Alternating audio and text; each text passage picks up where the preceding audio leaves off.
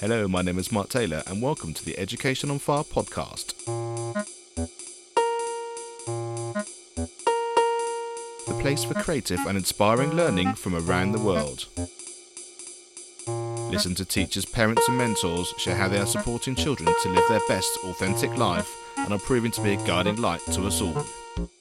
Hello, welcome back, and thank you so much for joining us again here on the Education on Fire podcast. It's an absolute pleasure to be with you and the opportunity to share this inspirational and creative learning that we're trying to have with these conversations week in, week out. Hopefully, there's some nuggets of information, some insights which you can take into your classroom or your learning environment or how you build that up with the children that you're working with, just to, to give them that sense that the world is their oyster, that they can be seen and they can actually create their, their life in their most positive way just wanted to say a big thank you again to the National Association for Primary Education for their continual support and sponsorship of the show. Um, it's really important in order to, to keep the podcast going and to actually make sure that we can bring these guests week in, week out.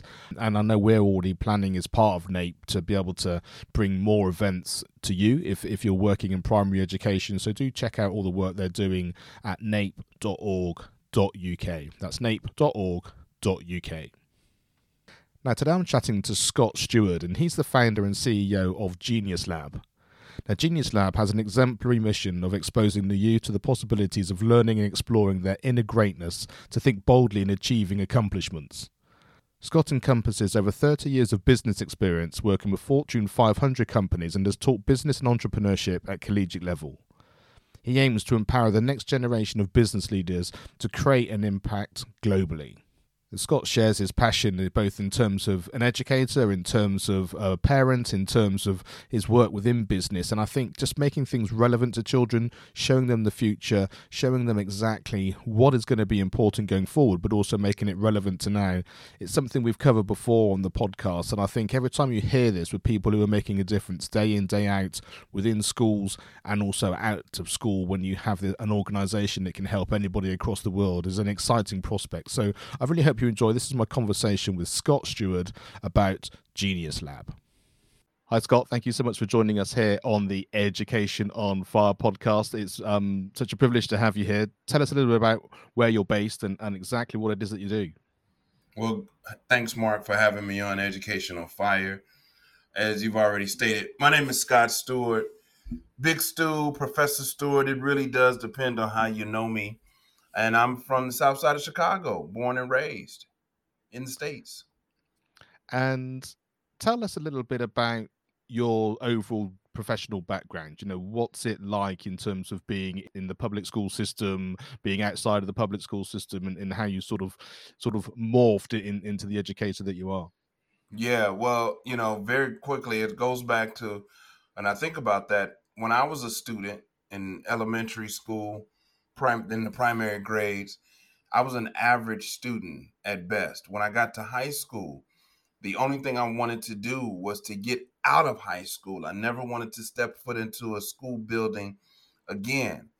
Um, but I did go on to college. I did uh, succeed in college. I got my undergraduate degree. I got a master's degree, and I, you know, got an education in business and marketing.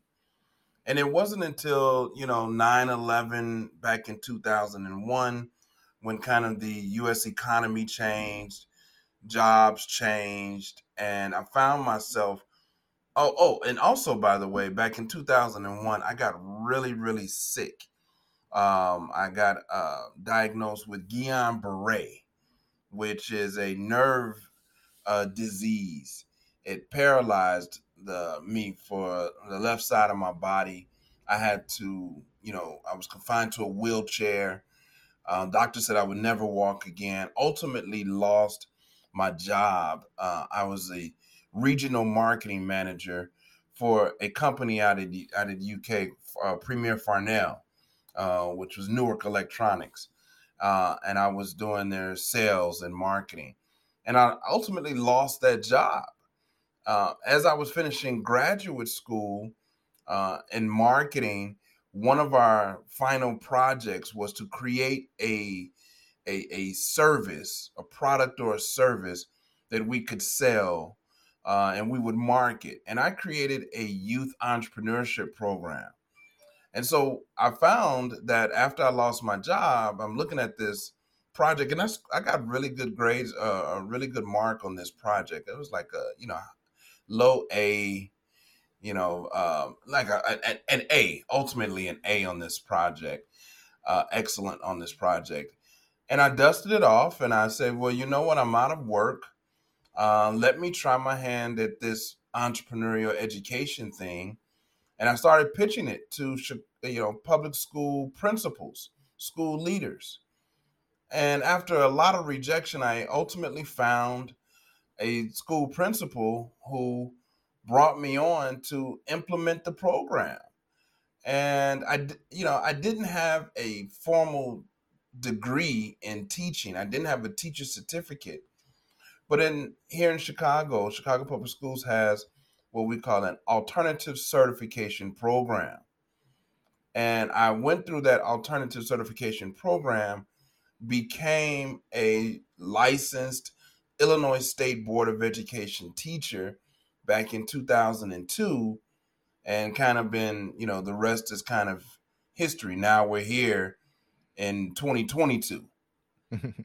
so that's that's an overview of kind of the journey. I I'm not a traditional teacher. I have a very very un- unique perspective on how teachers teach, particularly when it comes to engaging and keeping students engaged like myself. Now, earlier Mark I said I was an average student, but my mediocrity had nothing to do with my lack of intelligence. I was an average student because of everything associated with how teachers connected with me.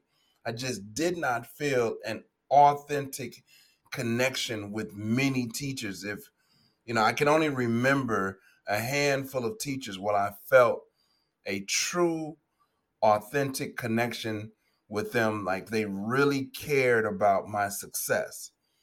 Um, but those two teachers over my years are the teachers that really, really uh, made a difference in my life. And that's kind of how I approach the classroom today. What I what I dislike most because I was a classroom teacher, but now I've stepped away. I've retired from Chicago Public Schools now twice, and to to start my own business where I teach in the private sector. But what I really disliked or what I really struggled with was some of the bureaucracy associated with being a teacher, all the paperwork and meetings and lesson planning. And I just wanted to teach. I didn't want to sit in meetings all day. I just wanted to have impact with young people so they would feel connected to learning, not belabored by learning, if that makes sense. Yeah, absolutely.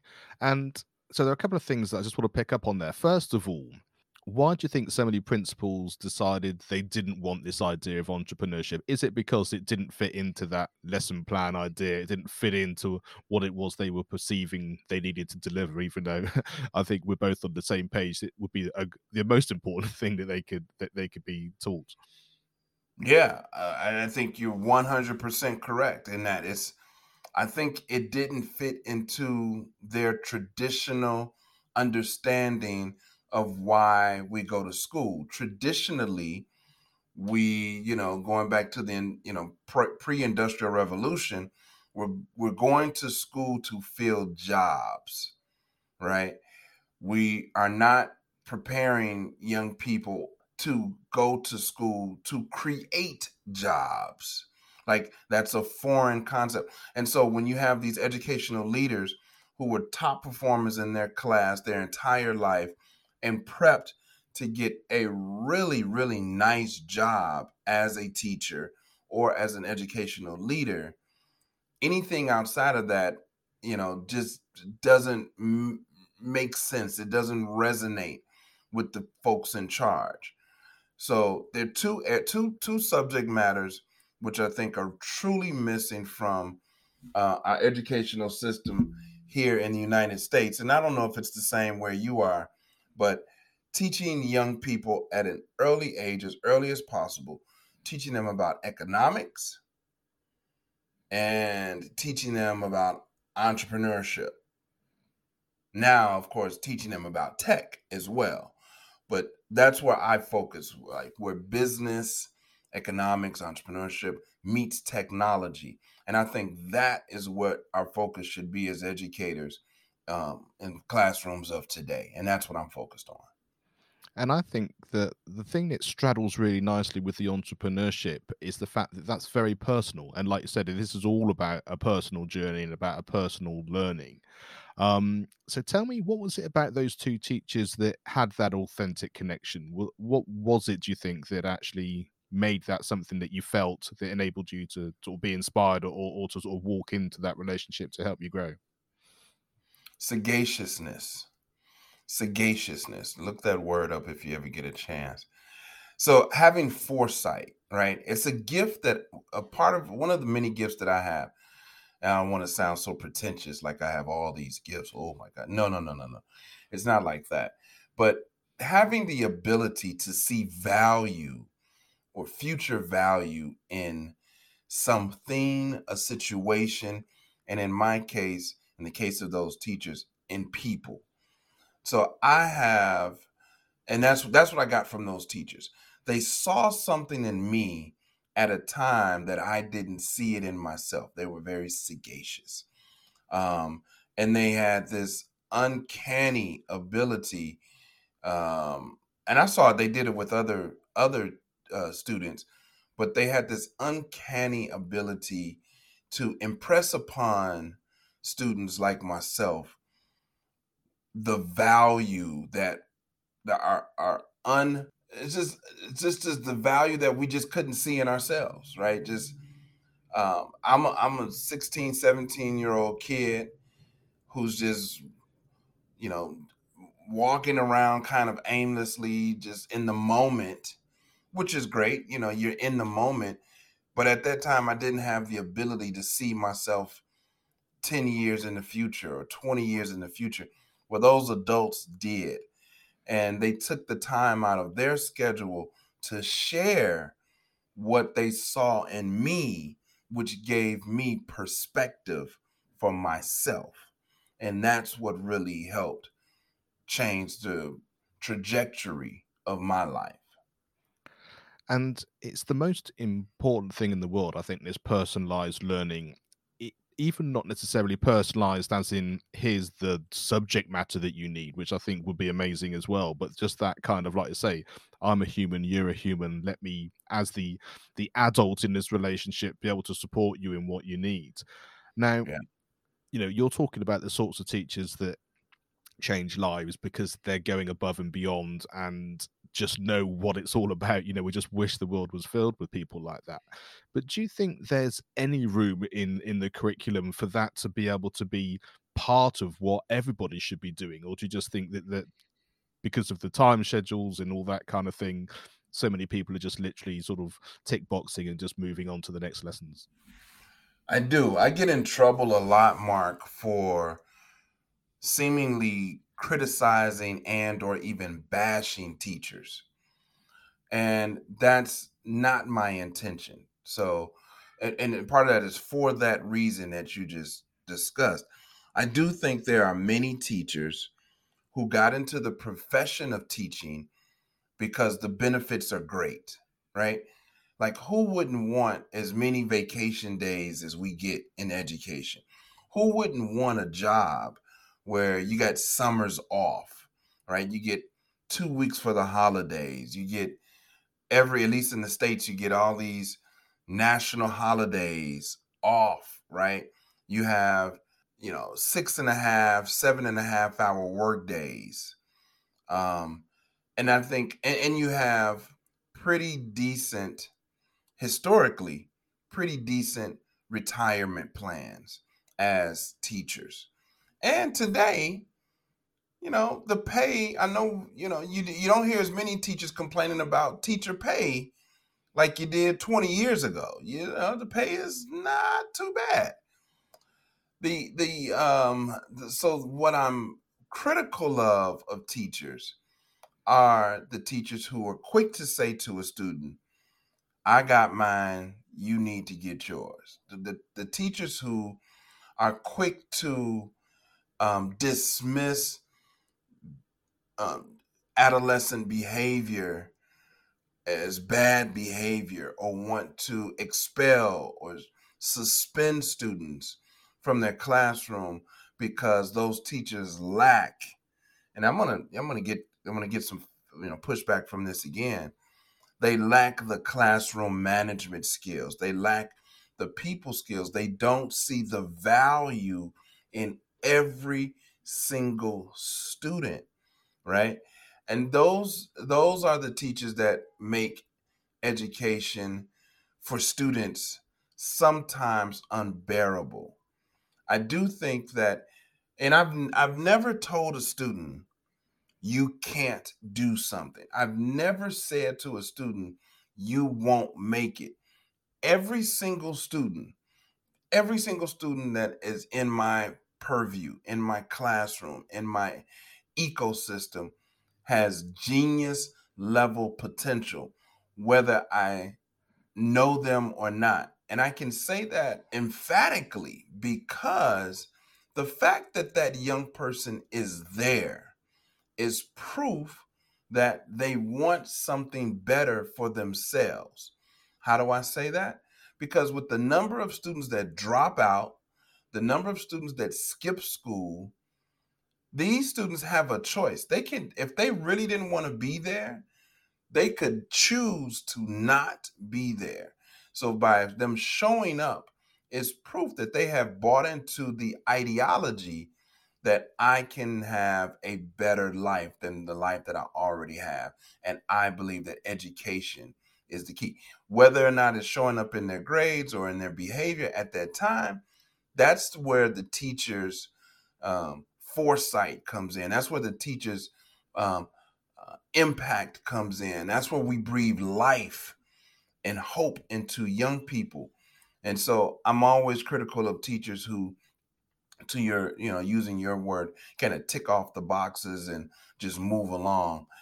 Those um, teachers might be good in as subject matter teachers, but they don't tend to display the ability to care about the individuals that are sitting in front of them. And I, I'm already knowing I'm going to get some some critical some criticism about that statement. But I think it's an it's an important conversation to have, isn't it? Because it's very easy in any walk of life to say this type of people, this group of society are all like this. So to say that teachers are all fantastic or teachers are all bad or whatever is a nonsense, you know, because like I say, mm-hmm. there's good and bad in everything that we do as well. And I think to talk about what the, the positives are and how that works then starts to separate out a group of you know this is the quality and and the kind of the content and the relationships that we want within our learning experiences and i think that's where education is changing because the learning experiences come in in multiple ways and and, and so take us into how you work with with students now in the genius lab and, and how all that works on in your sort of day to day yeah. I enjoy what i do. I'm having a great time helping young people especially post pandemic right? Um in chicago let me just uh, lay this prior to the pandemic, Chicago public school students were already out of the classroom for about six months, right? Because we had teacher strikes, and well, we had teacher strikes. So we were out of the classroom for about four months. And then the pandemic hit. And so for that school year from 2019 to 2020, students had only been in the classroom about four out of the 10 months, right? So 60% of the school year they lost. And then we lost an entire school year due to the pandemic. So students are now back in the classroom as of fall 2021. But that seems like after being out of the classroom for two years, right? I'm spending a good portion of my time just have helping students think again. Think about how to make decisions that affect their lives today. The what's super important, Mark, is that one, teachers release some of the control of the classroom. Meaning, obviously, I haven't met a teacher who doesn't love to talk. What we have to be thinking about is how we not talk so much and give the classroom back to students. We have to think about how we allow students to be at the center of their learning. And what that looks like for me is project based learning or problem based learning.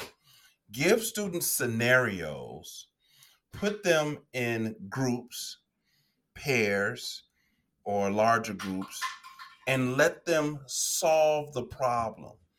Let them create the solution.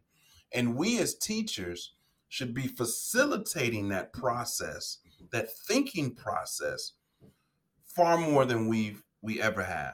You give them 30 seconds of instruction, right? And how do you get 30 seconds of instruction? You ever seen a TikTok video? Right?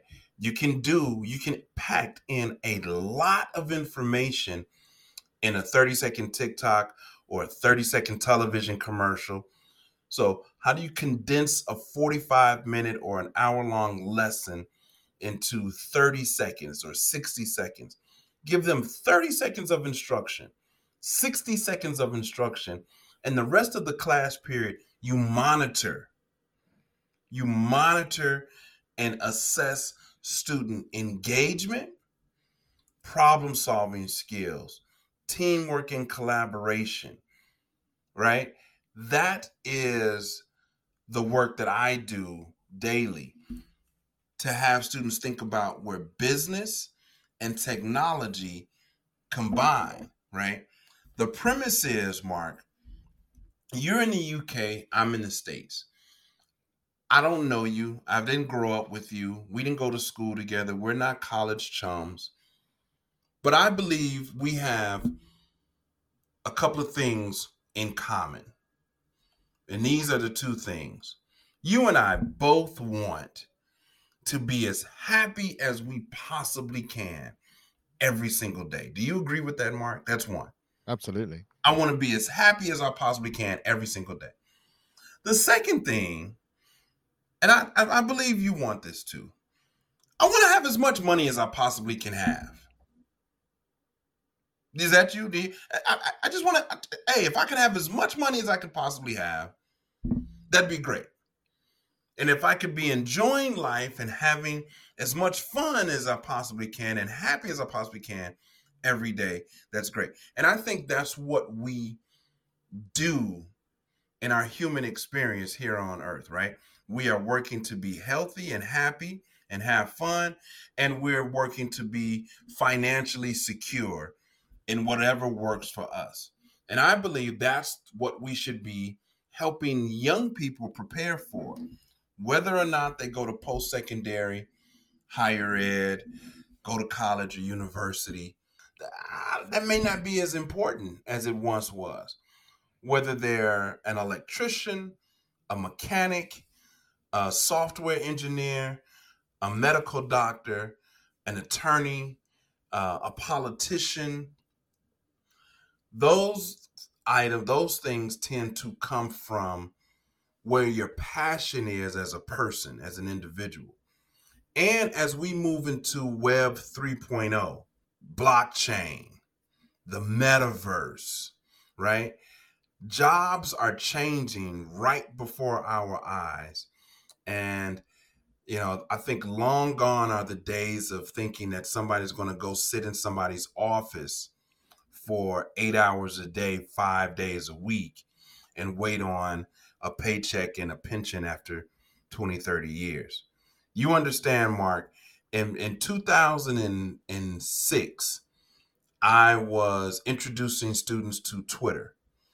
for the first time, my students, and they my students laughed me out the classroom. This is the dumbest thing. This is the stupidest thing. How can you get a thought across in 140 characters? This is when Twitter was only 140 characters. The thought of somebody sitting on YouTube creating educational videos of this kind. And when it first came out, do you know how how resistant people were to this idea that you could sit in front of a computer and that would be a method for you to earn money. In the beginning, it was people dismissed all of it. But look at us, two adults. What are we doing? Sitting in front of a computer, creating content. May not be a video game, but we're creating content and we're hoping to f- find ways to monetize this content, right? That's what kids were doing. That's what you and I were doing maybe when we were kids.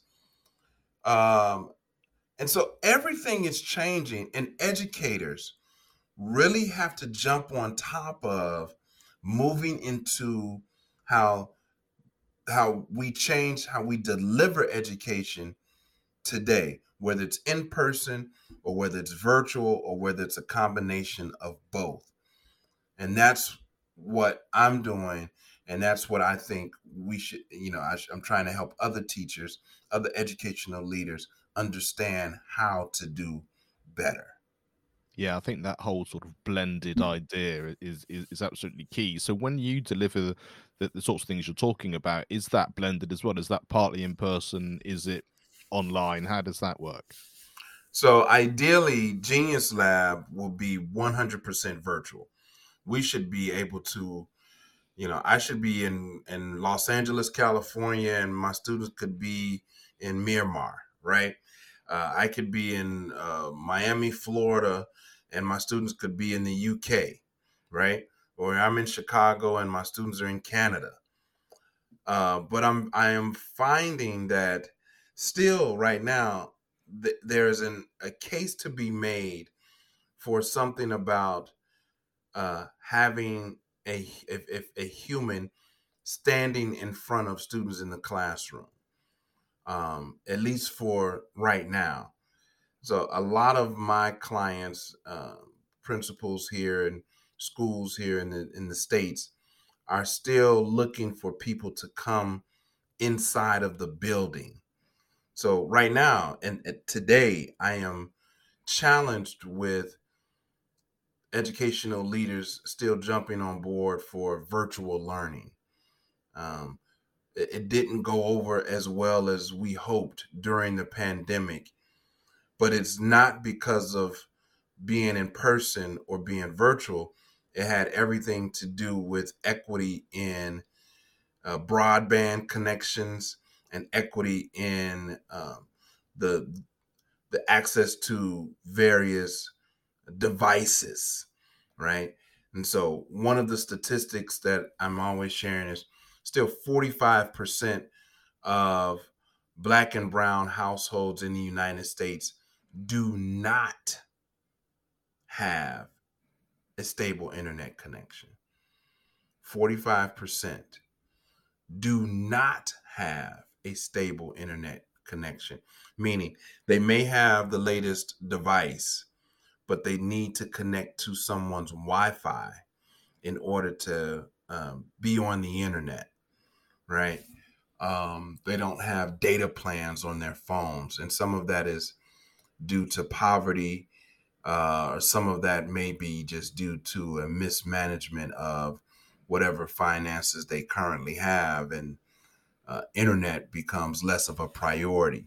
Nevertheless, it's still an issue, which is why many educational leaders find it easier just to bring all of these students into one central location and have uh, service providers, ancillary service providers like myself come in and meet with the students in person. Here's the part that I think they miss, and here's what I'm also finding. The school buildings have the technology. The school buildings have the access to the Wi Fi. They have the smart boards and the projection screens, right? And so you would think, okay, well, you got all the students in the building. Why can't I just show up virtually? And the answer to that is because many of the classroom teachers are still adverse to the tech. They still don't know how to necessarily work it all. They, because they haven't had to. Teachers traditionally haven't had to use all this. Te- the technology was for not for teachers. Teachers are antiquated. Teachers are making photocopies and handing out paper, right?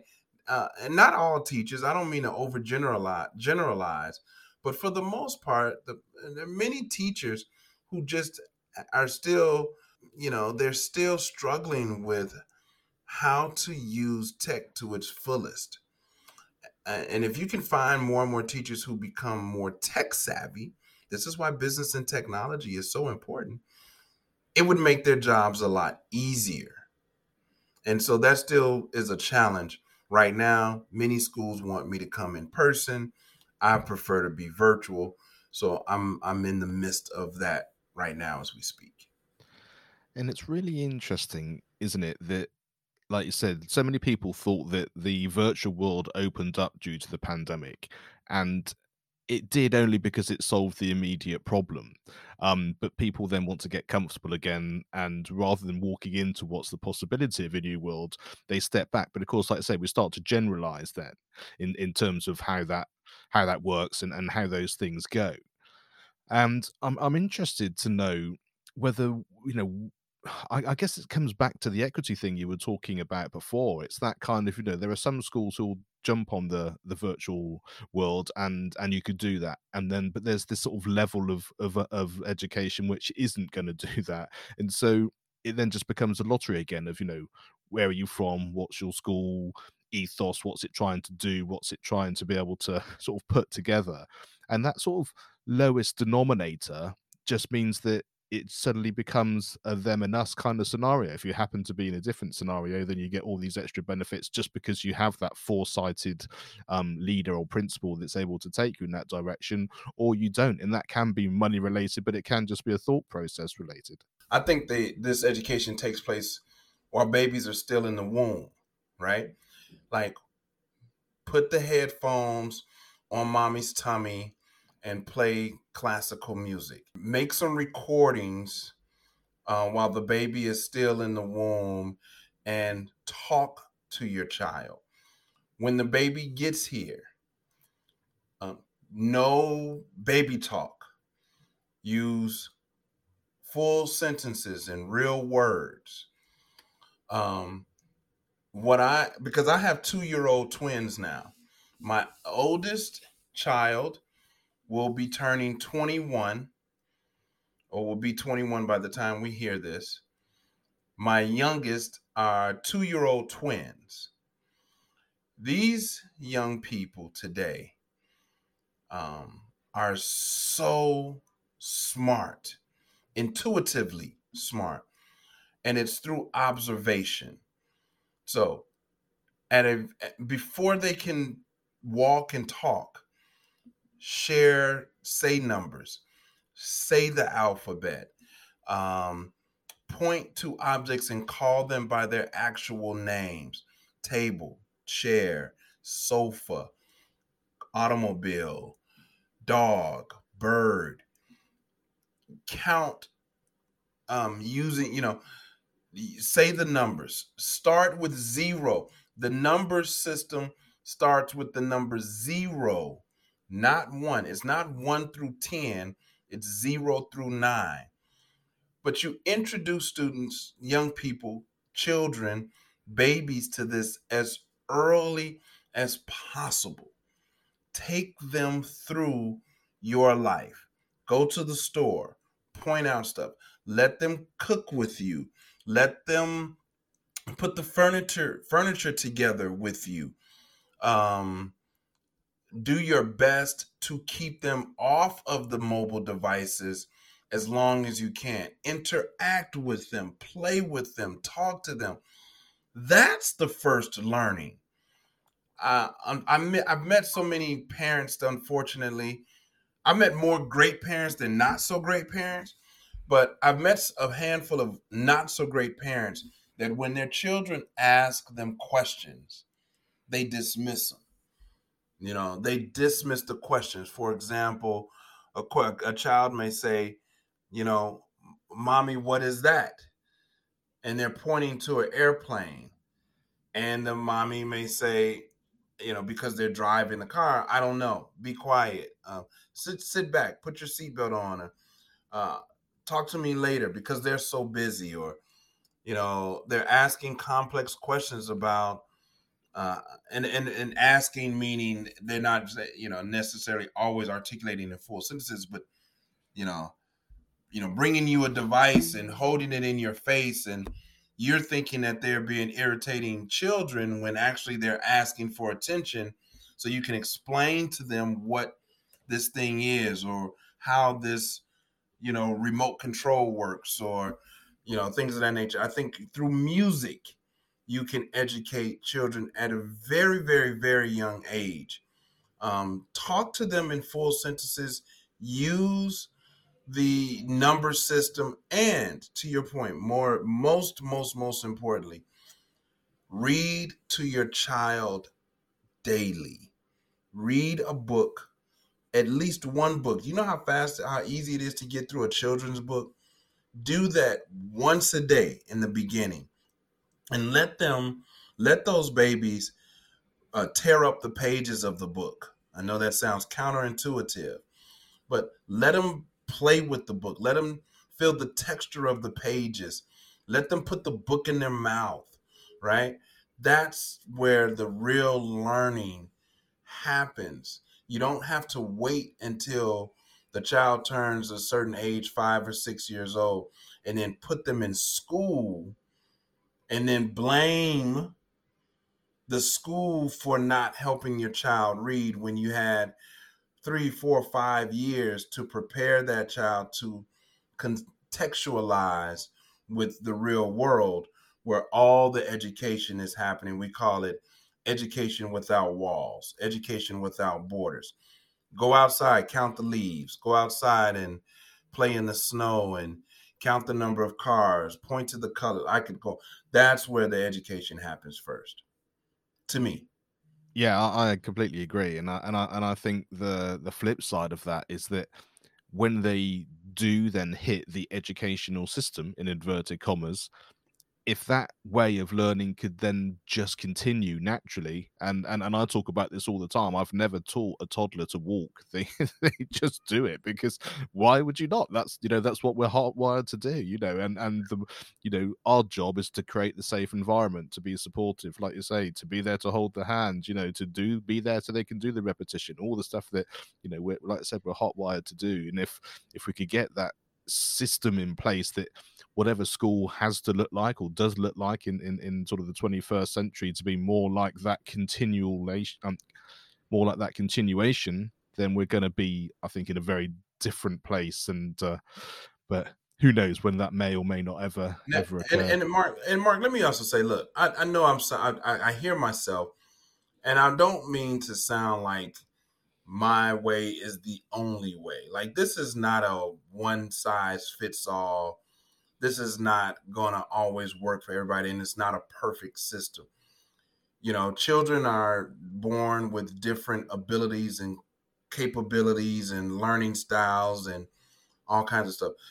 I'm i think i'm one of the things i'm just asking for because i'm sure there's some people is you know far more strict about raising their children and education than i am i think i'm very very liberal when it comes to child rearing um, but I think the, the part of the key is you have to do what works best for you, your child, and your family legacy.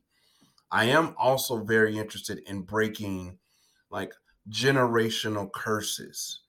And I think our children give us an opportunity to do things differently in our families that we may have experienced in our own growing up. And so you get a chance to kind of reset the course for your family by how you interact, engage, and educate your children. Well, I think this has been an absolutely fascinating conversation, and more importantly, um, we talked at the beginning about you know how to introduce you and, and what to do, and I think that whole idea of being a professor just builds up in your mind that idea of someone at the front explaining something and a whole load of students in a classroom. And i think this is the epitome of kind of of what you talked about giving us that 30 seconds thought or in this case a, a few minutes of thought and then a lifetime of kind of action and understanding and kind of mm. doing which i think is key. So scott thank you so much for being here. Thank you so much for your insights. Um, and tell everyone where they can find out more about you and interact again. Absolutely. Thanks for having me. It's been a pleasure. Um, you can find me at genius lab chicago.com genius lab chicago com. And don't be fooled just because it says chicago we're not limited to chicago. We can come to you in australia. We can come to you in asia. We can come to you in the uk uh, africa all over the united states canada mexico. We can come. Um, and also on instagram genius lab chi or professor stu on instagram is where you can find me also, feel free to go to scottsteward.com. So. Fantastic. Have a great day. Thank you so much for being here. And it's uh, it's always a delight to be able to share these understandings and inspiration in the messages. I think it's it's the way we can change things, and it's all about thought. So thank you so much indeed. Thank you. Thanks for listening to the Education on Fire podcast. For more information of each episode and to get in touch, go to educationonfire.com. Education is not the filling of a pail, but the lighting of a fire.